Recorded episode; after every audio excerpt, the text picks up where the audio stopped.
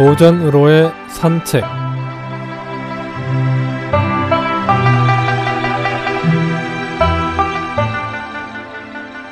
안녕하십니까 김혜영입니다. 오늘은 관포지교란 성어에 대해 알아보겠습니다.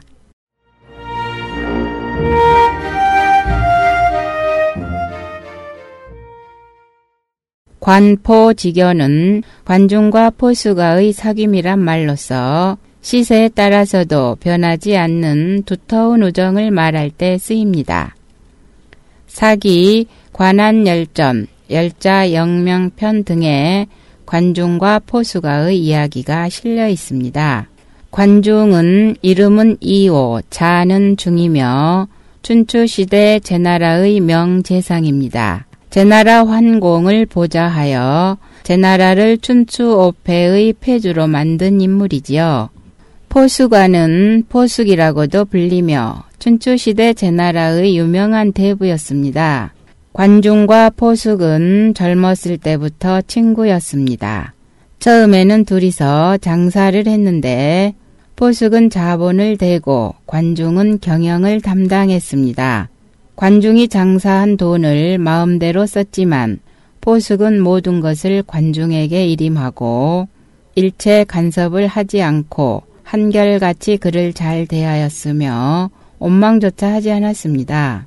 관중은 친구 포수가를 이렇게 평하였습니다. 처음 가난할 때에 포숙과 함께 장사하여 내가 더 많은 이익을 가져갔지만 포숙은 내 욕심을 나무라지 않았다. 내가 가난함을 알았기 때문이다. 내가 포숙과 일하다가 포숙을 거듭 공경에 빠뜨렸지만 포숙은 나의 어리석음을 나무라지 않았다.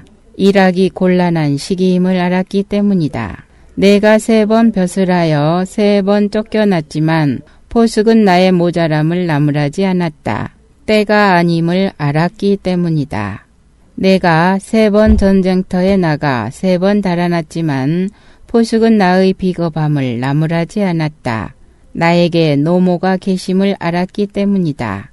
나를 낳아준 부는 부모지만 나를 알아주는 이는 포숙이다. 이후 관중은 제나라 왕자인 규를 섬기고 포숙은 규 왕자의 동생인 소백을 섬겼는데 제나라의 내란이 일어나 망명에 있던 왕자를 모시고 제 나라에 돌아오게 되었습니다.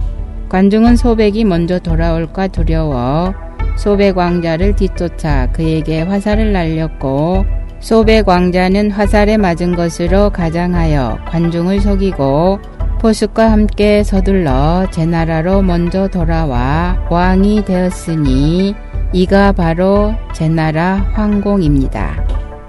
제왕공은 즉위한 후 바로 포숙을 불러 재상으로 임명하였지만 포숙은 오히려 감옥에 갇혀 있는 관중을 추천하였습니다. 제한공은 포숙의 건의를 받아들여 관중을 재상으로 삼아 여러 차례 제후들과 동맹을 맺고 천하를 안정시키니 이는 모두 관중의 책략 덕분이었습니다. 관중이 임종하기 전 제항공은 포숙이 그를 대신해 재상이 될 수 있는가를 묻자 관중은 안 된다고 하였습니다. 포숙은 선악이 분명하여 악한 일을 포용하지 않을 것이기 때문에 만약 정권을 그에게 주면 제항공을 해치고 포숙도 해칠 수 있기 때문이었죠. 포숙이 이를 듣고 관중이 자신을 재상에 추천하지 않는 것을 원망하지 않았을 뿐만 아니라 그를 가장 잘 이해하는 이가 관중이라며 기뻐하였습니다. 사마천은 사기에서 포숙이 관중을 추천한 이후 자신은 관중의 아래에 있기를 원하였다. 그의 자손들은 대대로 제나라에서 복록을 받았고 십몇 대에 이르기까지 봉지를 받았으며 수많은 저명한 대부를 배출하였다. 그리하여 관중의 현명함을 아는 이는 많지 않아도 포숙의 인재를 알아보는 식견은 모두 알게 되었다. 고 극찬하였습니다. 고사성어 관포지교는 춘추시대 관중과 포수가가 서로를 가장 잘 이해하였다는 것을 나타내며 이후 우정이 깊고 두터운 친구를 비유하게 되었습니다. 이 관포의 우정을 어찌 한낱 우정으로만 말할 수 있겠습니까?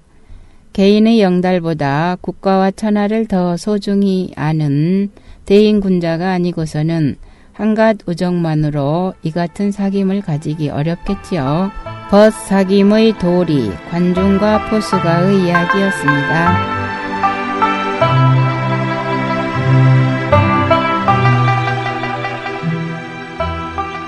오늘은 관포지교에 대해 알아보았습니다. 안녕히 계십시오.